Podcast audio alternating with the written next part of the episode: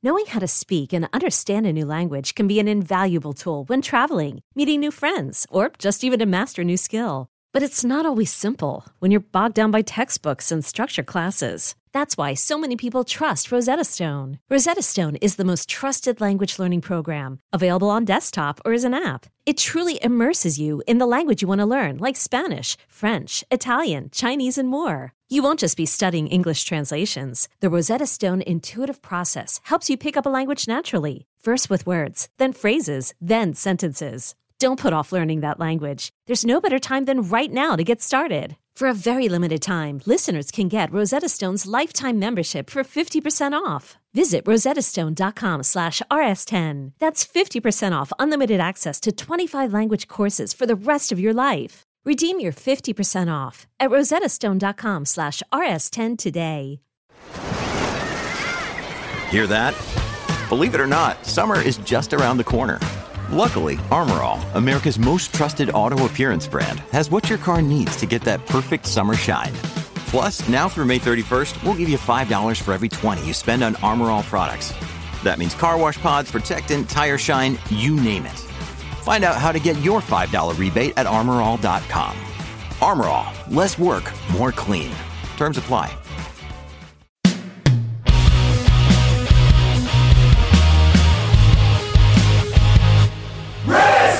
Hello, kids. This is Risk, the show where people tell true stories they never thought they'd dare to share. I'm Kevin Allison, and every Thursday we release these special episodes that we're calling Classic Risk Singles. Each of these episodes features just one story from our earlier years. If you're new to Risk, you should know that the podcast can be very uncensored. This week, a story by Brett Gelman who is this summer getting a lot of attention for the role he plays in Stranger Things on Netflix. Brett first shared this on the show in May of 2011, and here he is now with a story we call The Blind Side. Well, uh, anybody ever uh, be hit by a car? It's a very strange experience. Because it's one of those experiences that you don't think will ever happen to you. Just like, no, it's easy to avoid. You know? It's like getting shot. It's like probably not to happen. Get hit by a car? I know how to stay out of the fucking street, you know? And most drivers know how to stay off of the sidewalk. So, I'm in high school and I'm at the tail end of my bus riding days. Right before I get my license, right before I turn 16. And the bus is the reason that whenever I enter into a social situation, I have a full on anxiety attack in my adult life. There is nothing more hellish for a sensitive child, or in this case, sensitive adolescent, than the fucking school bus. And just from the get go, just mean. Junior high, you know, I mean, in elementary school, you're kind of dumb. You're not noticing really anything. Uh, the mean and the nice kind of blends into each other. But in junior high, that's really when you start to notice hardcore meanness when kids really start to experiment with, I'm going to be evil. it started right away. You know, in sixth grade, I was Elvis for Halloween, and I had the horrible, horrible misfortune of deciding to wear my hair back. And no matter how long it got, I wore it back. So it was kind of like a pompadour Jewfro. It was so fucking ugly. Plus, I have like a big head. So, and you know, I, I, I was kind of fat, but not in the right ways. You know, it was, I was unattractive. So I'm like, yeah, I'll be Elvis. And then I got on the bus, and people were like, Elvis! Which now, if you were like, it, now if somebody said I look like Elvis Presley, I'd be like, oh, thank you, that's great. Young Elvis, not not old Elvis. thank you, thank you very much. But back then, you know, just in the way that they said, I think they could have been like, God. And I would have, oh no, oh, the tone in your voice, it's terrible. So the bus from then on was hell, leading all, and school was hell. I just was, I was an alienated person. I was not like the other kids. I was not into sports. I was into the Marx Brothers and whatnot.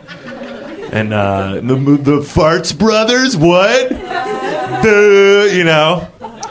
Uh, so I just was constantly made fun of, and and uh, I was so alienated, and, and and I and I wasn't like one of these cool outcasts. I was like, "Fuck you, man, yeah."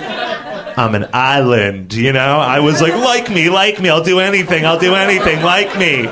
Like called kids up like multiple times to try and have plans with them, and they'd lie to me, and I'd call them up to make sure that like they still couldn't have plans, you know.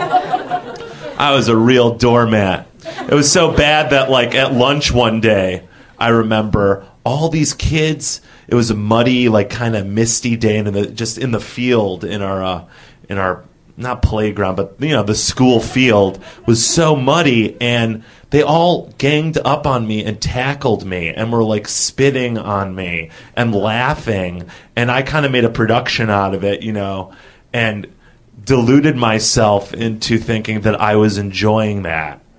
That's how how fucked up I was. So it's terrible. No, I'm cool now. I'm great. Got a great life. No. Those guys, they have boring lives. They're waiting to fucking die. Uh, maybe not. Don't care. Um, so yeah, the bus was just terrible. Just constant insults and you know, afraid that I was going to get beat up. And I, I, didn't really get beat up uh, ever, but just the insults were worse. I, I almost would have prepared. Uh, prepared. I almost would have preferred a punch to the face. So I'm on the bus with my supposed friends at the time. You know, my couple of friends, which were just like they were just as mean as everyone else, but they were willing to hang out with me. So I'm on the bus and I get off the bus.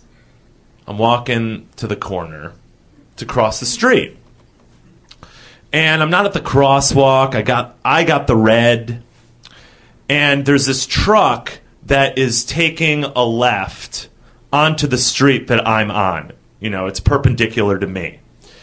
And I look to my left and I see that the oncoming traffic is far enough away that I can dart in front of it, but close enough that the truck can't make a left. So I'm like, okay, I'm making a run for it. I don't want to wait for this light. I got shit to do. I gotta go watch Animaniacs and eat a whole lot of cheese and bologna. So I run, and uh, and I cross in front of the truck, and the truck is honking its horn. And I look up at the truck driver, and he's going, No, no, waving his hands, no. I'm like, What's he talking about? What's wrong? He's not moving, you know, everything's fine. I didn't take into account the fact that there was another lane of traffic, and that was the lane that was on the side of this truck. And sure enough, right as I pass the truck, a Jeep Cherokee comes out going 35 miles per hour. And it didn't hit me head on. It kind of like the side of the front hit me.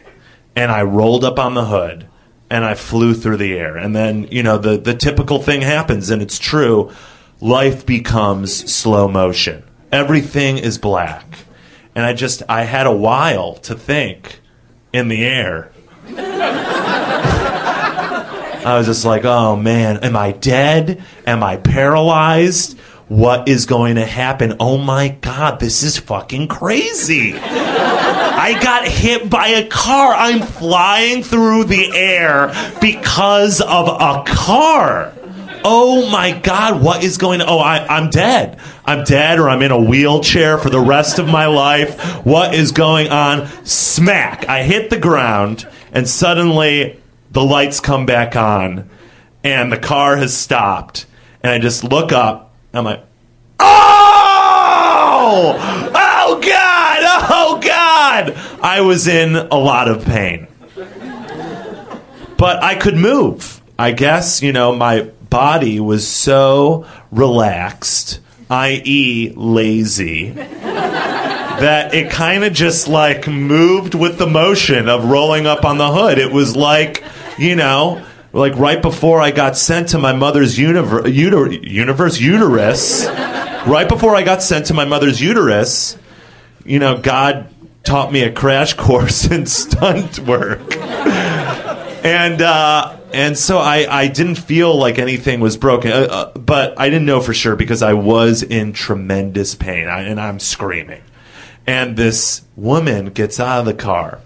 She's like in her 40s, you know, and I grew up in kind of an affluent area. And she gets out and she's like, "Oh my god! Oh my god! You doing? What were you doing? Are you all right? I can't believe you all right." I'm like, "Yeah, yeah. I think I'm okay. I think I'm okay." She's like, "Oh, you're okay? Oh my car!" and she starts inspecting her car, and I'm like, "Whoa! That well, that's awful." But not half as awful as when I looked up at my bus and saw all the kids on the bus laughing at me. That's fine. Stop moaning. I can walk. It's fine. Uh, those kids are losers. Don't feel bad for me. Uh, so I, uh, I, they're all laughing, and you know we go up. There's there was a parking lot right there, and we we go into this parking lot and I can walk. I walk into the parking lot. I'm like, oh God, oh God. She's like, oh, she's like pissed now. The woman is pissed. Not so much worried for my well being, but angry that, you know, I fucked up her day by getting in front of her car. You know, like I had a magnet in my jacket that, you know, I purposefully put in there to be like, yeah, I hope I get pulled towards some cars today. Come on, magnet work your magic. And uh, and the cops come. And they're like, "What happened here?" I'm like, "Well, I got hit by a car." And and I was standing, and I seemed all right. And they're like, "Really? You got hit by a car? Oh wow. Well, are you okay? Well, we got to get you an ambulance." I'm like, "No, no, no, no, no, no, no, no ambulance. I got to call my mom." Typical Jewish kid my mother's gonna make everything all right. Doctors, they don't know shit. Mommy, she'll make it right in like a couple words. And uh, they're like, no, no, no, no, we have to get you an ambulance. I'm like, no, no, I am not getting into an ambulance. I'm not. All right, I gotta go home. I gotta go home and call my mom, and she'll take me to the doctor. They're like, really, kid, we gotta put you in an ambulance. You know, we don't feel right about this. I'm like, look, no way. No way. I'm, I'm walking home. I'm walking home. And then the cop is like, okay, well, at least let me drive you home. Which is completely irresponsible of the police. That they let a minor talk them into not calling him an ambulance. That's not my call. You know? they should have restrained me and forced me to go to the hospital. What if I had a concussion, right? Uh, so anyway, I get in the cop car, and I'm just like, oh man, this sucks. No Animaniacs today. No cheese and bologna. X rays. A whole lot of X rays. And I just was thinking about that bus and those laughing kids, and I was thinking about that woman. And I was like, wow, cannot wait. Cannot wait until this bullshit party, aka my childhood, is done. And we pulled up to my house, and the cop said, "Are you, you you're to be okay?" I'm like, "Yes." He's like, and I'm like, thank you, thank you for driving me home and not calling me an ambulance. so that's fine, that's fine. And just so you know, I'm not going to give you a ticket for jaywalking. Thank you. Thank you so much, officer.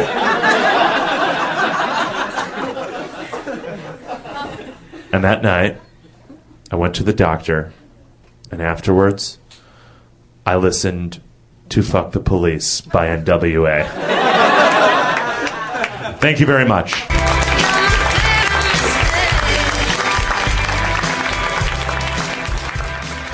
That is all for this week's Classic Risk Singles episode. Now, don't miss out on our regular full length episodes. There's a brand new one every Tuesday. And everything you might want to know about us is at risk show.com.